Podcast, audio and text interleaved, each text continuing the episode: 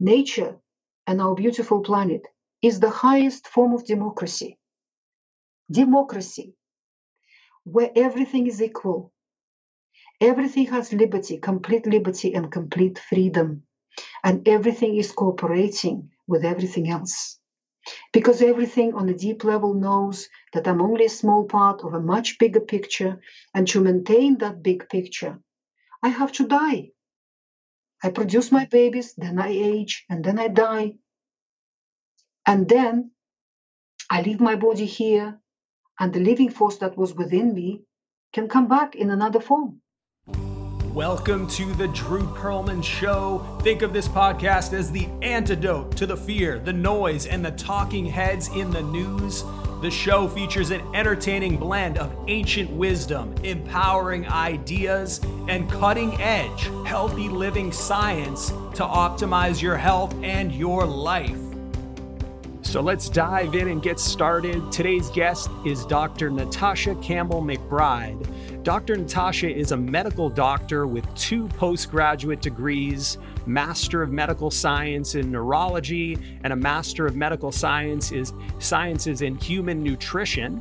In 2004, she published her first book, Gut and Psychology Syndrome Natural Treatment of Autism, ADHD, Dyslexia, Dyspraxia, Dys- Depression, and Schizophrenia.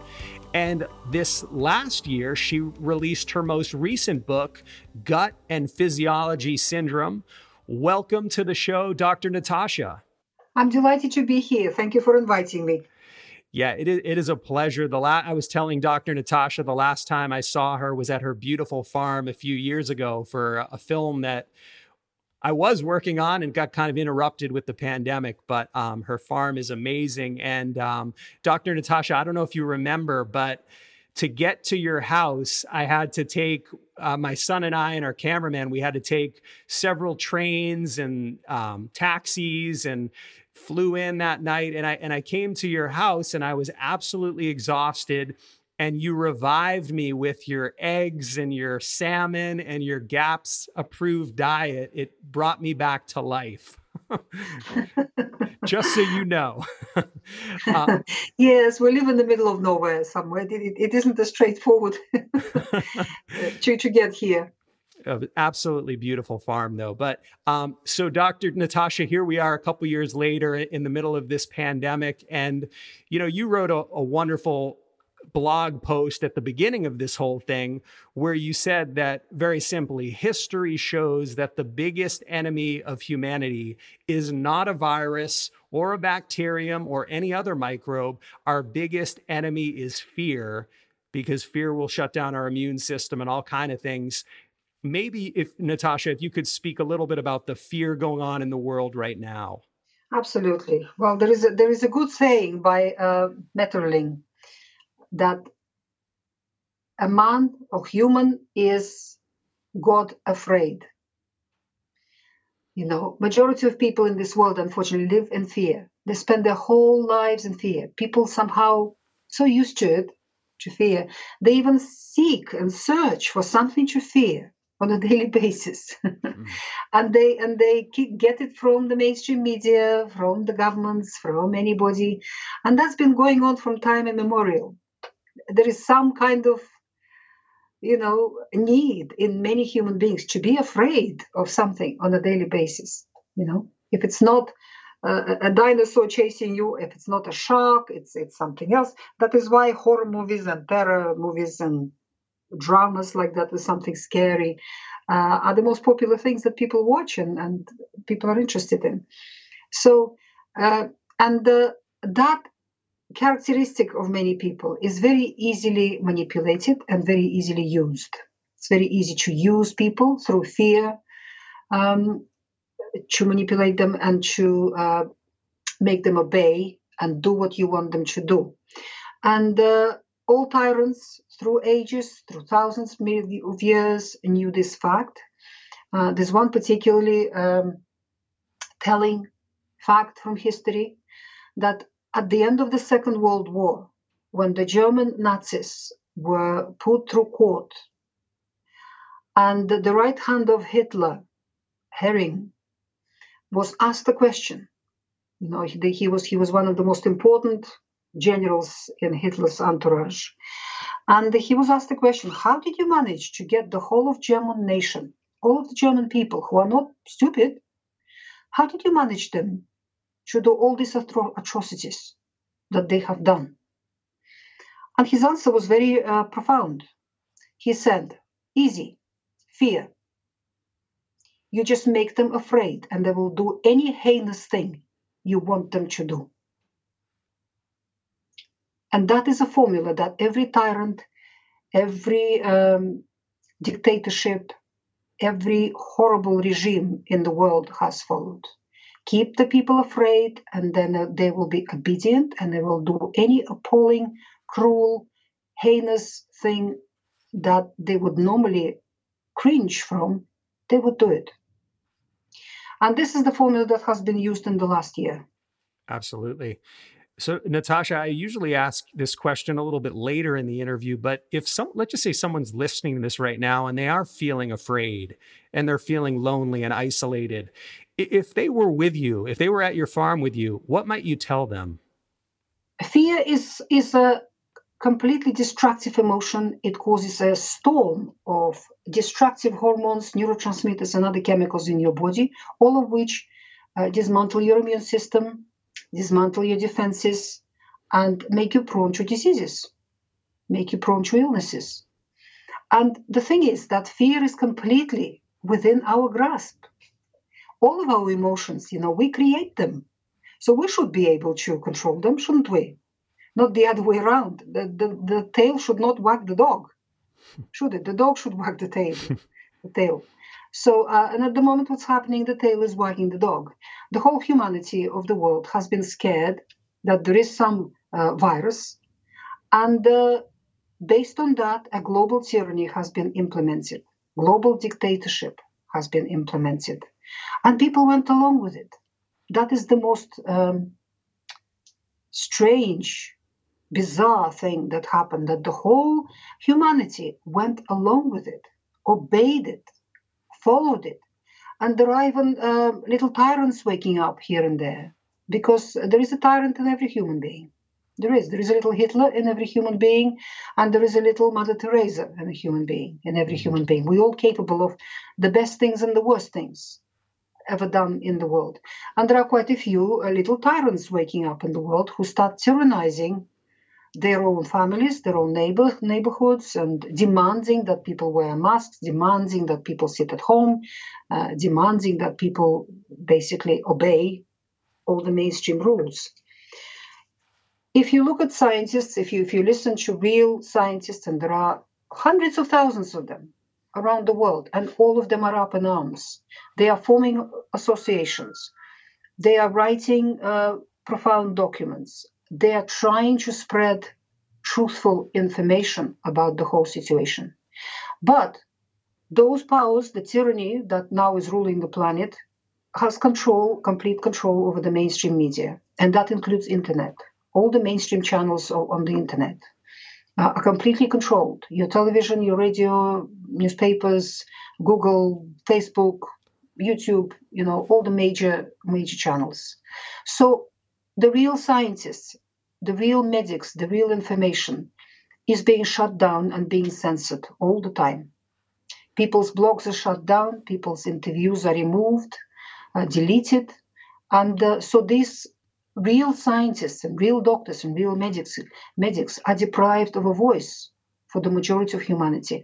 And the only things that humanity hears is a continual, continual scaremongering being poured at them from the mainstream uh, channels.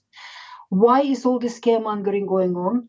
And the purpose of this um, so called epidemic is uh, to put the whole humanity into fear, because then people are easily controlled.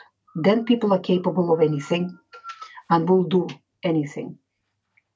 When people are, are, are scared like that, it's like in a, in a circus, you know, the magician.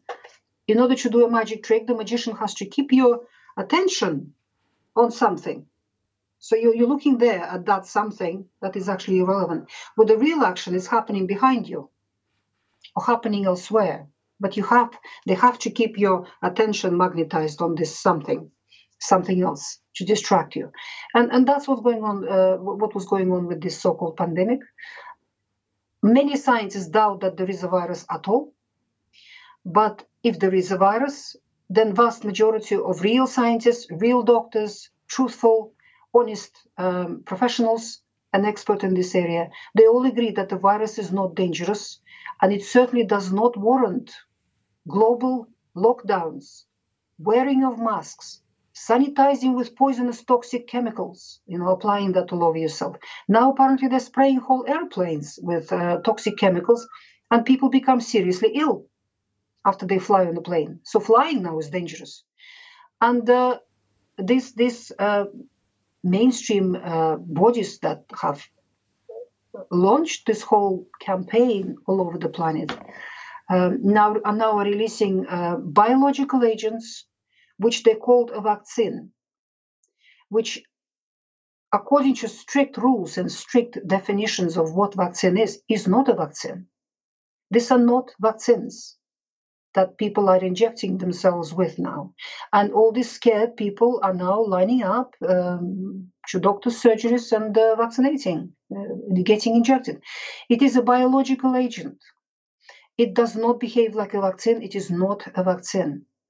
And uh, it isn't clear exactly what the purpose of it is because the ingredient lists do not list all the ingredients. Um, and uh, from what we hear from some experts, from what we understand from some experts, it's downright sinister. And it has not been tested. It has been rushed to the market in record times. And uh, we don't even know what's in it. And we don't know what the real purpose of it is, because this is not a vaccine. And that's what's happening. When a person is scared, the person can be coaxed to do anything, to give up anything, to give away most precious things that they have in life, such as your freedom, your democracy, your liberties. And that is exactly what's been taken away from people, from this scared population of the planet. The liberties are gone. The human rights are being degraded left, right, and center. We are just losing our human rights. Democracy is gone. It's completely non existent. Um, right to speak, you know, the, the, the freedom of speech is gone. Pe- people are being censored everywhere. These are far more important than any virus, than any infection, than anything at all. That's what fear does to people. And indeed, fear predisposes people to illnesses. Statistics show from uh, this so called COVID 19 virus, statistics show that the death rate happens at exactly the same age as the normal age of death was for many years in the Western countries 82 years of age. So people who have died were ready to die anyway. That is, that is the first point. The second point these statistics are flawed and many of them are fraudulent.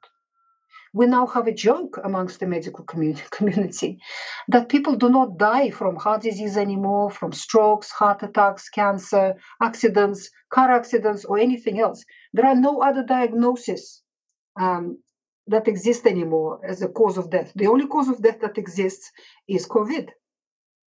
Because people are diagnosed as if they've died from COVID when they had a car accident, or they had a stroke, or they had a heart attack, or they're dying from cancer, or something else happens to them. So the statistics that the mainstream is giving you of death from this so-called virus, which we don't even know if it exists, and if it does exist, it's a, it's a feeble virus that doesn't really cause much damage at all. The statistics are fraudulent, absolutely fraudulent. You cannot you cannot trust any of these um, uh, um, numbers that are given to people. The testing for this virus com- is completely fraudulent. There is not one test in the world that is reliable. That is the truth, and that is what Thousands of scientists all over the world are trying to tell people. The test that the governments are using is fraudulent. It does not, it's completely inappropriate.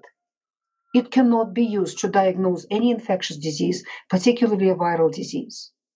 And yet the governments are using it.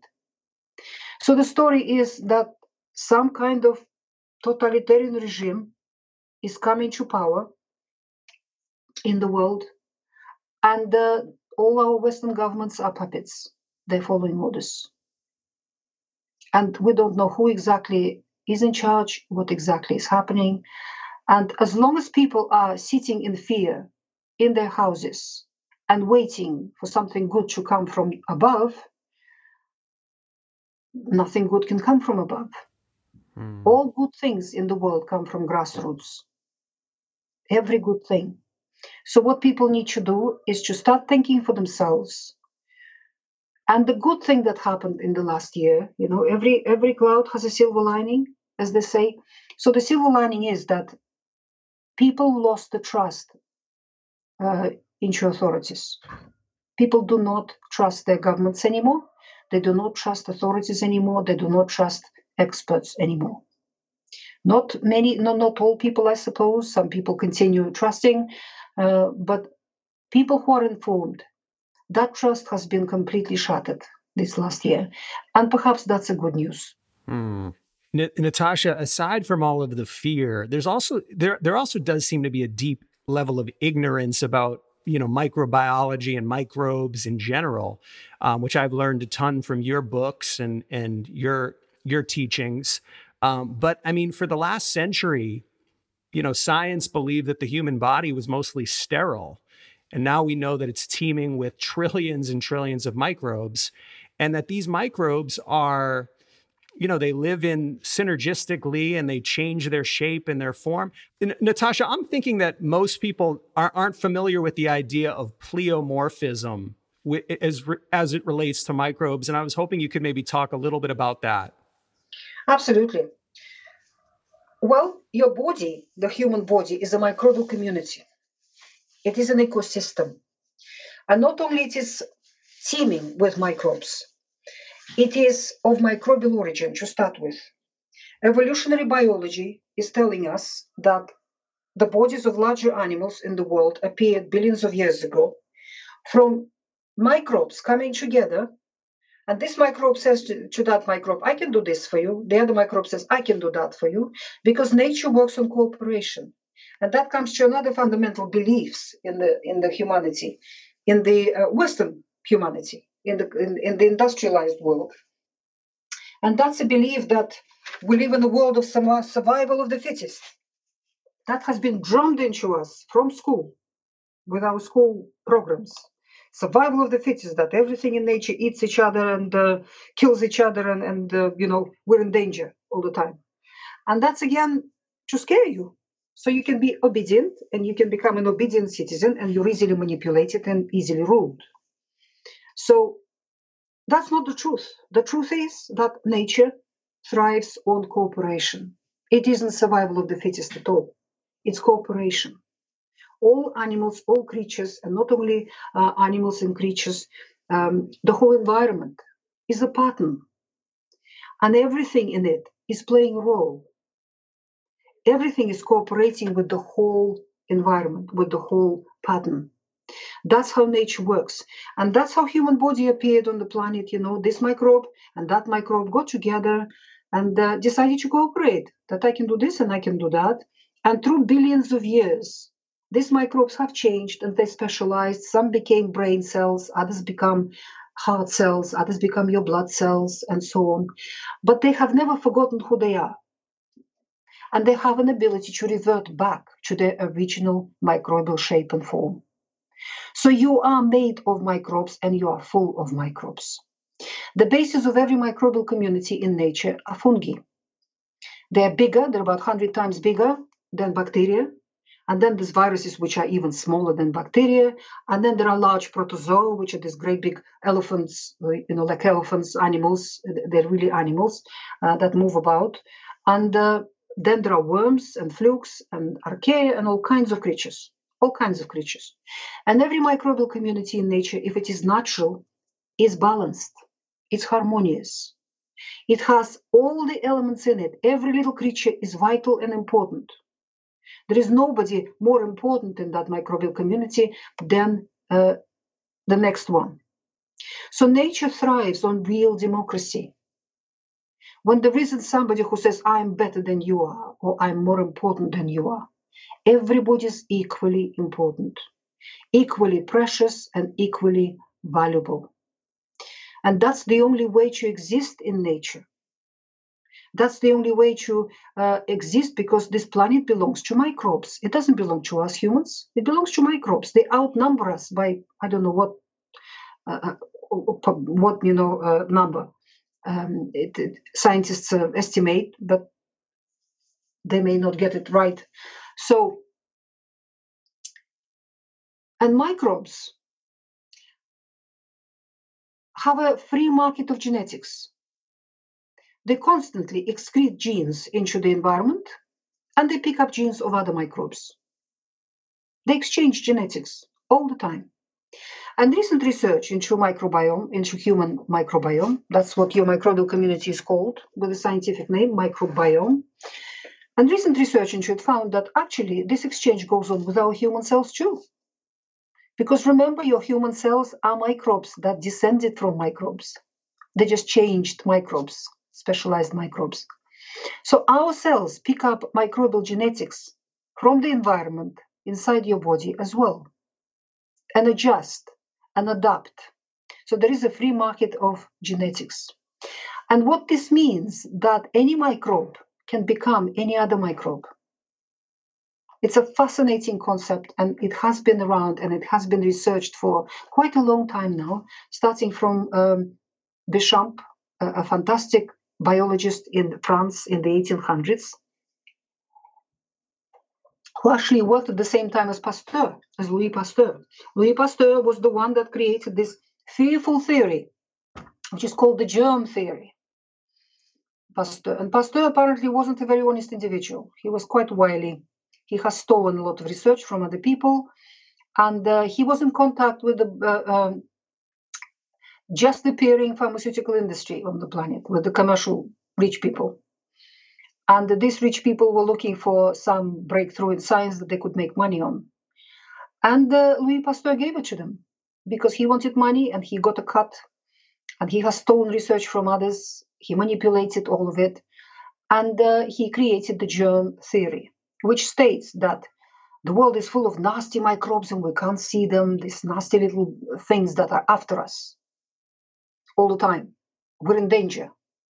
So again, fear, fear, fear. Be scared, be scared, be scared. And uh, uh, we need to control them and we need to kill them and so on. And based on that, that theory was absolutely perfect for the pharmaceutical industry because it picked up that theory and ran with it and started producing antiseptics and uh, chemicals to kill microbes. And then antibiotics came onto the market. And then agricultural chemicals came onto the market. Do you know that majority of agricultural chemicals are broad spectrum antibiotics in their nature? Mm. And because everything in the supermarkets where you buy your food come from the activities of the in- industrial agriculture, every bite of everything you buy is full of antibiotics. Modern population in the Western world is eating antibiotics for breakfast, lunch, and dinner. What these antibiotics do there's your balanced microbial community, harmonious, where every little microbe is essential. Essential part of the whole, absolutely essential. Antibiotics come in and they wipe out a portion of it, kill. And the balance is gone. The harmony is gone. The microbes that used to be controlled by these other microbes get out of control, overgrow, and do what they do in their own way, and that is not compatible with a healthy human body. That causes disorder, disharmony of your in your whole body, and you start getting disease. And then you know you're, you're afraid of microbes again, and you take more antibiotics, and you go to doctors for antibiotics, um, and, and and so it's so it spirals. One of the most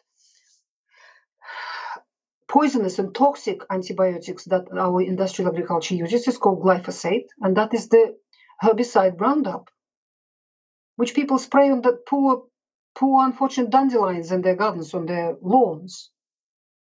And uh, it's one of the most used chemicals. It came out in the 90s. When glyphosate was first discovered, it was patented as a broad spectrum antibiotic. And now the farmers are spraying it right before harvesting the crops because it desiccates the crop, makes it dry and easier to harvest. So your bread is full of glyphosate. Everything made out of grains, everything made out of plants, everything's made full of glyphosate. And this glyphosate, in, in its biochemical structure, is very similar to uh, uh, an amino acid glycine, which replaces that amino acid in your bodily structure. Large percent of your body is made out of a protein called collagen. That's the elastic protein that holds your body together. Three quarters of your protein in the body is collagen. Collagen is very rich in this amino acid glycine. Glyphosate has an ability to push that amino acid out of collagen and replace it. It settles in your collagen, in the very structure of your body. The skeleton of your bones, the skeleton of your muscles, the, the stroma of your organs, all your ligaments, all your joints, all your fascias, you know, all the tough structures that hold you together, your blood vessels, the shafts that your nerves go through, are made out of collagen. They get contaminated by glyphosate. And that triggers autoimmune disease because your uh, immune system is never misguided. It knows what it's doing. When it launches autoimmunity, it does it to clean you up. It deals with contaminated, dirty tissues in your body. Our mainstream medicine has been instructed, our mainstream doctors are not allowed to know the root causes of chronic diseases because um, they belong to petroleum-based medical industry. Only petroleum-based drugs and methods of treatment are allowed because doctors are sales force for that medical industry, for that part of which is pharmaceutical industry, oil industry, food industry, agricultural industry, all of these industries. Um, this, this multi-trillion global corporations which have fingers in every pie. And medicine is petroleum-based medicine, modern uh, mainstream medicine. That is why, because they, they, their purpose is to sell petroleum-based drugs, diet, and herb and, and homeopathy and herbs and acupuncture and stress reduction and all other natural methods of treatment have been pronounced unscientific and quackery and are excluded from the curriculum of, of, of medical schools. Because these medical schools are paid for and ruled by petroleum industry. Hmm. that has happened in the at the beginning of the 20th century.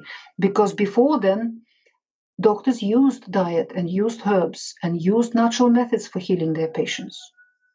But then humanity discovered oil and discovered started uh, discovering all the many uses for, for crude oil and they discovered that they can make drugs out of it and it is the drug barons uh, the the, the uh, petroleum barons that have set up uh, american medical association which was given enormous amounts of money which then was ordered to rewrite curriculums of medical schools.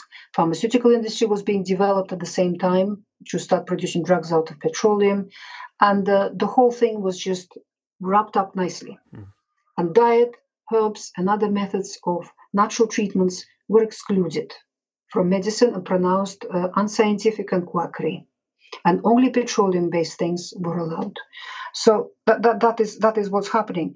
And it's thanks to this petroleum-based medicine and petroleum-based agriculture and petroleum-based pharmaceutical industry and petroleum-based food industry that our microbiomes in our bodies are decimated.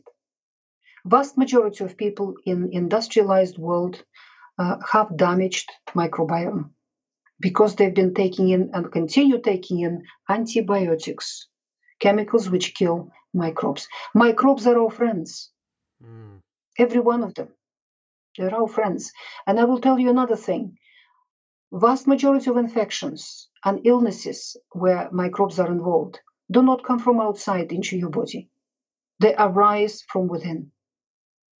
Your own microbes in your body adjust to the environment that you've created in your body by eating all these antibiotics, by eating processed foods, by taking drugs, um, and by having negative emotions and fear in particular.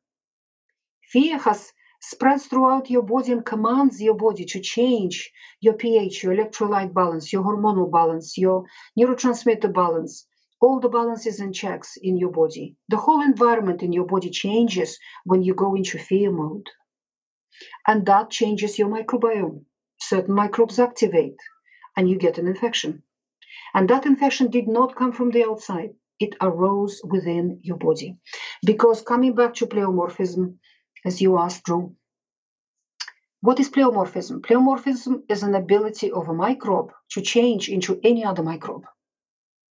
And they have that ability. That was observed by many, many uh, renowned scientists and researchers for the last almost 200 years. What they've observed that a bacterium can change into a protozoa, then that protozoa, protozoa usually they're quite large little little creatures, um, and they have flagellae, they have little spindly legs, and they move uh, with the use of those legs in the body. They're just like a amoeba. Amoeba uh, is a good example of that, which you probably all have seen at school when you were studying biology. It's a little creature with little legs, and it swims in the water with those legs. So then, at certain at certain point, these amoeba-like creatures lose their legs and turn into a fungus. Virus can turn into a bacterium. Bacterium can turn into a fungus. Fungus can then revert back to bacterium. That's what the microbial world is. That is why microbiologists who actually accepted this concept of uh, pleomorphism now are scratching their heads and realizing that all these uh, individual varieties of microbes that they have identified and described in their textbooks and photographed and everything actually are all one creature, which changes and evolves and can turn into this or that or whatever it wants. And the commanding force that turn, makes them to change is the environment that they live in. The supply of food, the temperature, the um, supply of minerals, the electrolytes, the pH, and those hormones and those neurotransmitters, and so on. So, by changing your environment in your body, you are creating pleomorphic forms of microbes which can be far more dangerous than other forms of than, than ordinary forms. Because make no mistake, every microbe in the world can cause disease if it's out of balance with all the other microbes and out of balance with you, with all the cells in your body. So we're coming back. Health is harmony. Mm. Health is harmony. And healthy nature, any healthy natural environment is harmony where every creature, from the tiniest virus to the big dolphin or a big whale, every creature is vital and important and beautiful and an important member of the community, and they all cooperate with each other. Even when one creature eats another creature, that is a cooperation. It's not a survival of the of the fittest. Mm. It's it's cooperation because they know that to maintain the whole, things have to die. You can't allow everybody to live and live and live forever. that would decimate the environment, wouldn't it? Mm. In order to have a balance, things have to die. So other things can be born and they can take place. So there is place for other creatures to continue maintaining themselves. And that is what, um, for, for, for, for, the, for, the, for the survival and the harmony of the whole, individuals have to die and they have a short life and uh, they go through their life and they accomplish what they accomplish. And we human beings are part of a bigger picture, the same bigger picture. When we are conceived, a program goes into our bodies, a hormonally driven program where you evolve, then you get born as a baby, then you grow up as a child, then you become sexually mature in order to produce children, to procreate. You procreate, you have children, and then you start aging, and eventually that program shuts you down and you die. So human life is just as life of any microbe or life of any animal or fish or insect or plant has its own program. We have to be born and we have to die. And uh, in order to maintain the whole, in order to maintain the balance and the harmony in the world. Absolutely. You know, N- Natasha, years ago, um, I guess almost now a decade, I had the opportunity and the the honor to interview Charlotte Gerson. And when I talked with her, she was I think she was in her 80s at the time. Um, but she she made the point that study nature, its laws will keep you well. And that was something that that's just stood out in my mind. And I know it resonates with your work as well. Um, Natasha, why is Mother Nature such good medicine for us? Because our bodies are part of it. We are part and parcel of Mother Nature. You are not separate from your environment. People, because because uh, from our child, when we are born as babies, we know that we are part of the whole. We can't even identify where is me and where is not me. But then, as we start growing, adults around us, other people around us give us ideas and tell us things and uh, shape our thinking and shape our perception of this world. And uh, we start perceiving ourselves as something separate, little me, surrounded by all these um, other people and animals and the house and whatever else around you. So there's me and there is the environment.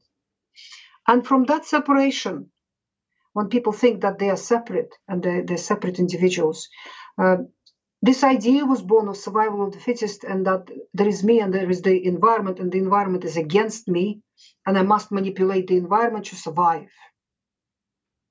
And people it's gone it's gone to such an extreme now this idea this most fundamental belief in the human in the human beings. It's gone to such an extreme now that people think that they can destroy this planet and yet somehow survive themselves. That is immensely naive. It's just laughable. It's just it's just completely laughable. Mm. they think that okay we'll destroy this planet then so let's let's let's get on with building rockets uh, so we can fly to mars and live on mars. Well let's find another planet to destroy. That's not going to work. If we destroy this planet we destroy ourselves. Because we are part of this planet. We are part of the whole cooperation of the pattern of this planet of the way this planet works and lives, we are just like one of those microbes in a balanced, harmonious microbial community. If the balance is gone, we are gone. The whole thing is gone. Every little thing, every little last thing is gone. You cannot survive. And don't believe that uh, the clever technocrats with their clever technocratic ideas are going to save you. They're not. You know, now, now they are uh, they've been playing with genetically modified foods, uh, thinking that that will feed the humanity. Uh, uh, and these foods are just getting making humanity sick, making humanity infertile, unable to produce healthy children, healthy offspring. So humanity is dying out. And that is happening in the industrialized uh, world at the moment. It's particularly the, at the forefront of this self-destruction are English-speaking countries. It's it's America, it's Britain, Australia, Canada. Why English speaking countries? Because it's the English speaking countries, the English, that are at the forefront of this me- me- mechanistic view of the world and mechanistic development, this, this technological development. These technologists, these technocrats, really believe that there is no difference between life on Earth, living things on Earth, and their machines. They're calling the the new uh, machines that they're creating uh, artificial intelligence they're calling them a new uh, form of life on the planet. It's, it's it's amazing. Just just something's missing in their brains. Yeah. or in their hearts. I think it's the hearts that are shut down. Yeah the brains are you know overly developed but the hearts are shut down so they don't realize that there is a difference between a living thing a living breathing procreating loving, feeling, emotional, you know, vibrating form of life on the planet and a machine. All machines, all man made creations, all dead things on the planet are subject to a universal law called entropy. We've known about this law for quite a long time in physics. Entropy. It's a law of destruction that turns rocks into sand, that turns uh, you know everything into dust and turns every man-made creation into a, a, pile of rubble that goes to the to the to the dump you know it's just thrown away or recycled or, or whatever no matter how beautiful and shiny your car is when it leaves the factory as soon as it leaves the factory it starts breaking up mm-hmm. things start falling off you have to constantly repair it you have to constantly um, take it to the mechanics, you know, and replace this and replace that and fix this and fix that. And eventually the car becomes just too old. That is entropy. The same with your clothes. You know, you buy a beautiful new piece of clothes. As soon as you start wearing after the first wash, It's nowhere near as shiny and beautiful anymore, and, and eventually turns into a rag. All our furniture, our houses, our cities, our streets, our um, ships and trains, and everything else we create is subject to entropy, to the universal force of destruction. Hmm. The only exception to this universal force of destruction in this world are living things insects, animals, plants, microbes, humans, you know, everything that is alive. Entropy cannot enter these things. It's out. It's not allowed in. It tries, but it's not allowed in. And what happens? There, there is a group of scientists that have been researching death. In order to understand life, you have to research death. You have to understand what death is. And what they were trying to figure out what happens at the moment of death.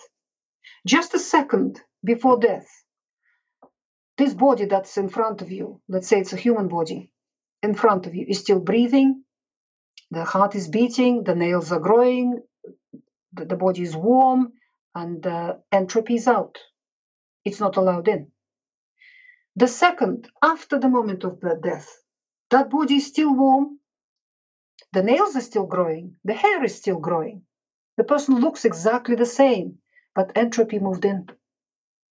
Just right that very second when the person dies, entropy moves in and the body starts decaying. And depending on the on uh, what temperature it's around, you know, the body can decay within days, can fall apart within days, literally, and turn into dust from dust to dust. It turn into that soup of of uh, elemental materials that other life forms can build their bodies from. So, what happens at the moment of death? What is it? What was living inside that alive body that was keeping entropy out? And that force that lived in there left at the moment of death. It came into this planet, into this realm, it built a body for itself, it lived in this body, it enjoyed the whole journey, it went through the whole hormonal program of being a baby, then being a child, producing your own children, then aging and dying eventually, uh, and it leaves.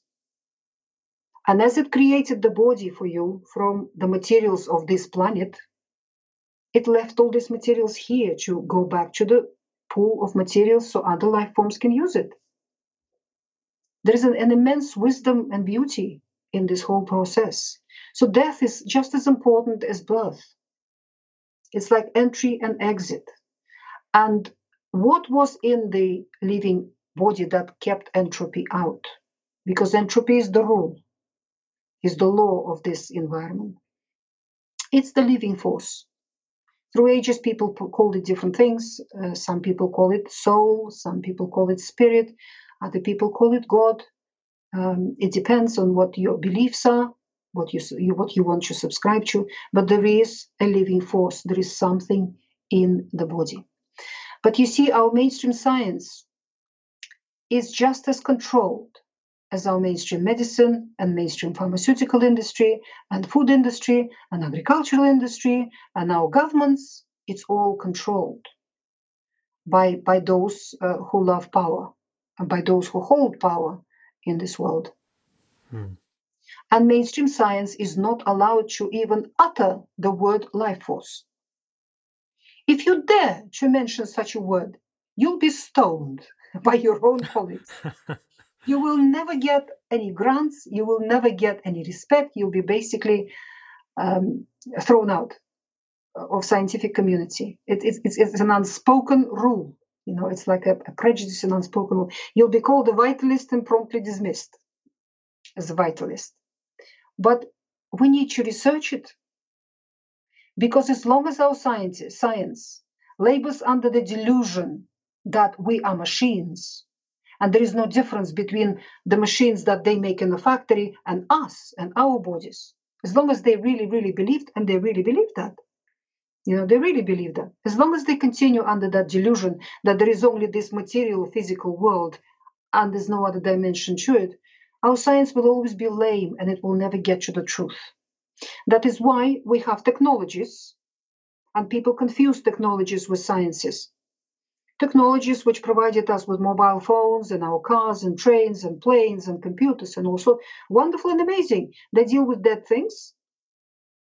They, they understand how that works and they provided us with a lot of comforts and a lot of um, you know comfortable things and comfortable gadgets to play with. Um, but this this is technology. The science which deals with living objects, biology, medicine, zoology, physiology, and so on, they try to study living objects. They try to do that using the same rules and the same uh, physical ideas and laws as technology does. That is why all of this destruction that is going on the planet is fully scientific, completely backed by science. The, the agriculture, industrial agriculture, which is destroying this planet, it is the number one force that destroys this planet, uh, is fully scientific, completely backed by sciences. Because our sciences are stuffed by people who are forced to believe that the world is full of dead machines that there is no difference between living things and dead things. And that is a major, major flaw. There is a small group of rebel scientists in the world who um, were thrown out from the scientific community, but they didn't care and they, they continue researching that living force. And there are some fascinating facts that are coming out, some fascinating books and research that they've already found. We have to research it in order to understand who we are and what and what our planet is and what nature is and how everything works. And the more we research it, the more we become that nature and our beautiful planet is the highest form of democracy. Democracy, where everything is equal, everything has liberty, complete liberty, and complete freedom, and everything is cooperating with everything else because everything on a deep level knows that I'm only a small part of a much bigger picture, and to maintain that big picture, I have to die. Hmm. I produce my babies, then I age, and then I die. And then I leave my body here, and the living force that was within me can come back in another form. Hmm. We need to research that because there are many many ideas. Obviously the eastern philosophies have their own ideas. Western religions have their own ideas. Western religions are really um, political parties that have been designed to control large masses of population. Mm. the judaism and the muslim and christian religions monotheistic religions uh, where eastern philosophies are far more ancient and far more democratic they are not religions they are more philosophies uh, than, than, than religions. And uh, those who studied those philosophies bring us a lot of very interesting knowledge, uh, ancient knowledge, which agrees with these rebel scientists who are trying to research the living force and what exactly is inside us, what exactly is behind life on earth. Beautiful. Natasha, final question. Uh, I ask this one to everybody if you had the opportunity to travel back in time, say 50 years or so, what words of wisdom would your current self share with your younger self? I would say that lots of new technologies will come in and not to be carried away with these technologies because they are designed to enslave you. They're designed to control you and to turn you into an obedient slave. They are designed by those who want to rule the world, for people who are tyrants in their nature. Be careful with those and preserve what you have. Because if you think about it, before the Second World War, the whole planet was organic. Just think about that. The whole planet was organic. There was no other food. There was just food, and it was clean and it was grown on healthy, living soil, and it had a full complement of nutrients. So it was enough to eat what you were eating and sustain yourself and be healthy on that food.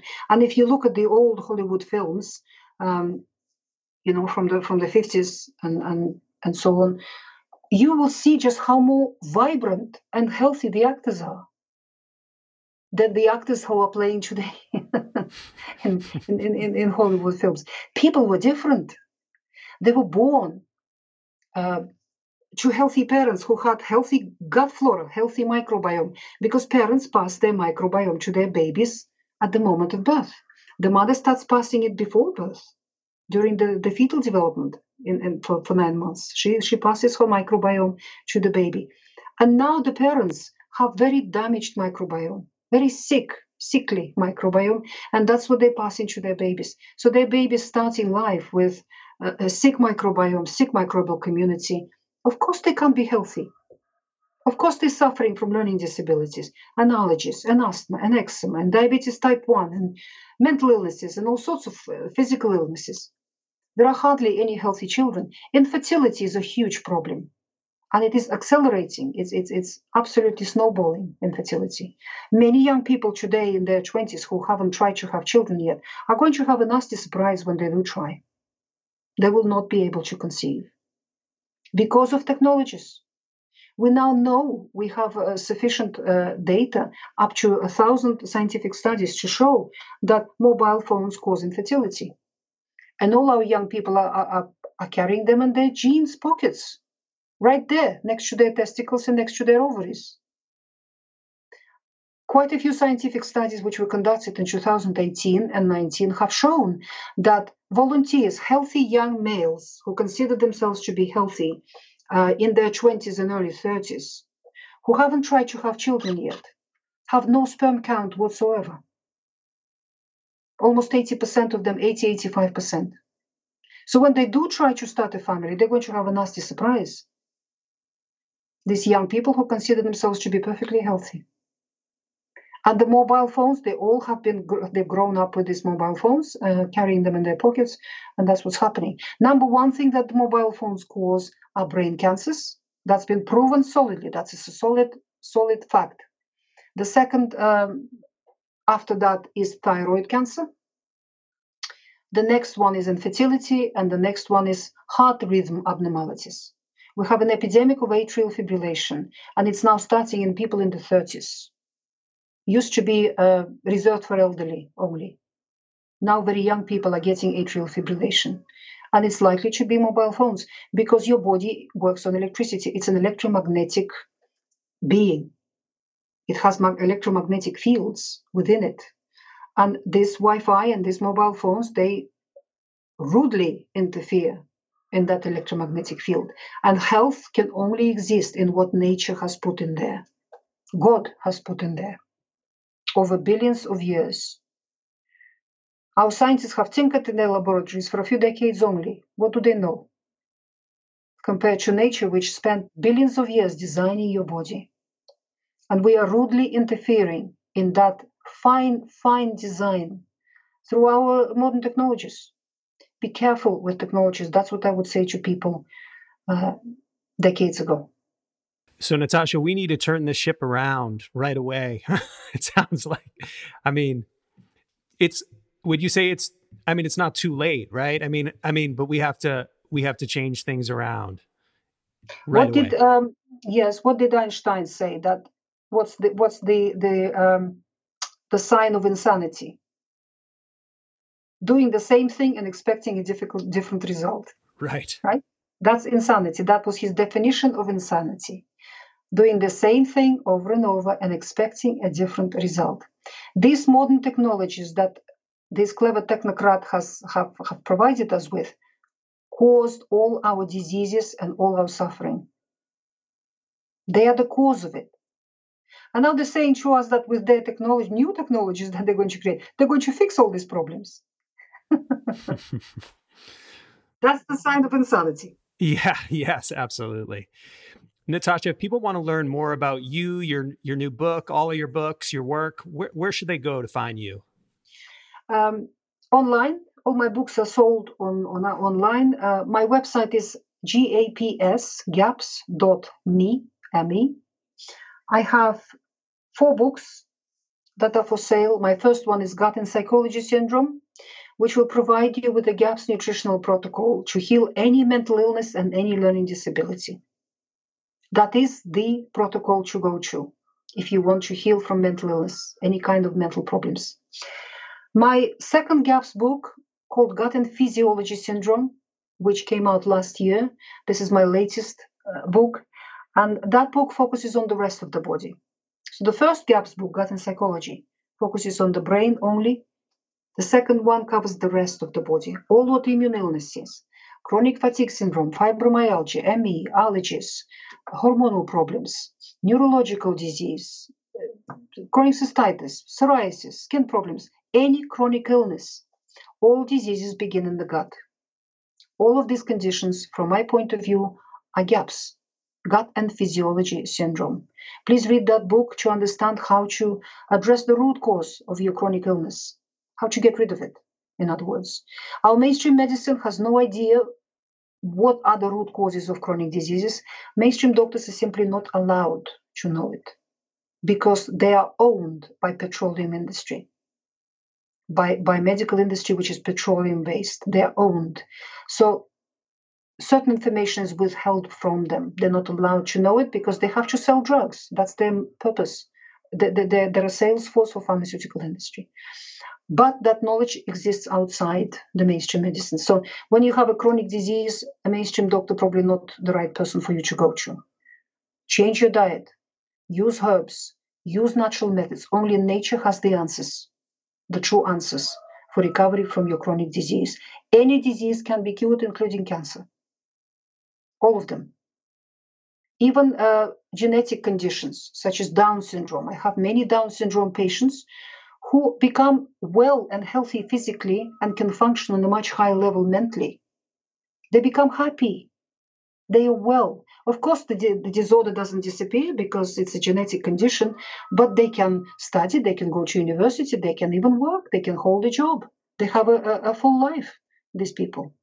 They, they can function at the top of their ability, even with genetic conditions. So I don't believe in hopeless situations.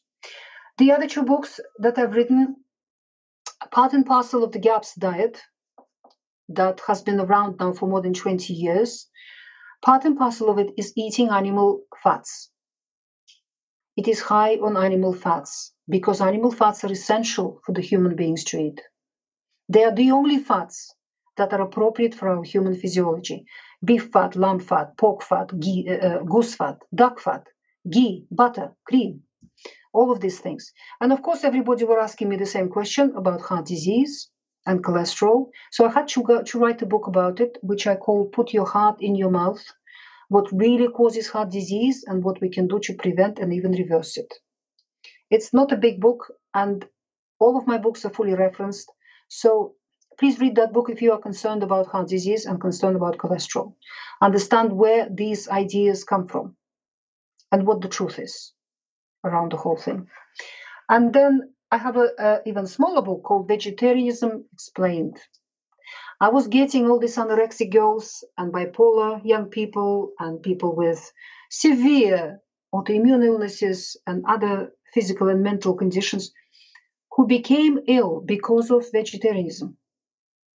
And that spurred an intense study into this, the whole thing. And uh, this book is the result of that study, where I describe how the human body works, what role animal foods play in the human body and what role plants play in the human body.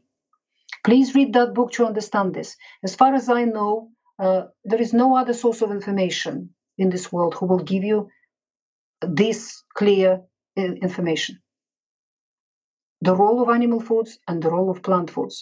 We live in a world of nutritional misinformation and propaganda, which is very clever very manipulative and very powerful and very well funded, which comes from the mainstream uh, global corporations, which have a finger in every pie, because they make majority of their profits come from growing plants. They want the whole planet to become vegan. That is within their commercial interests. Propaganda for veganism and vegetarianism comes from them. They control Western governments. So the governments channel their propaganda to the population through the medical profession and through the mainstream uh, media channels.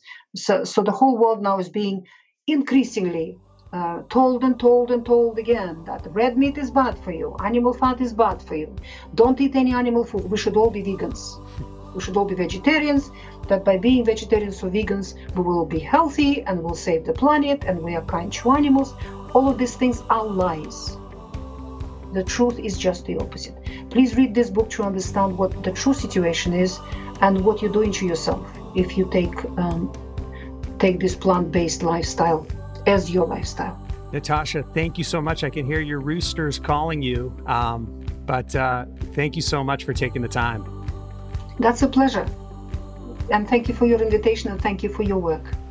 Thank you for listening to the Drew Perlman Show. I hope you enjoyed today's episode. In the words of Mark Twain, 20 years from now, you will be more disappointed by the things you didn't do than the things you did do. So throw off the bow lines, sail away from the safe harbor, and catch the trade winds in your sails. Explore, dream, discover, and stay well, everyone.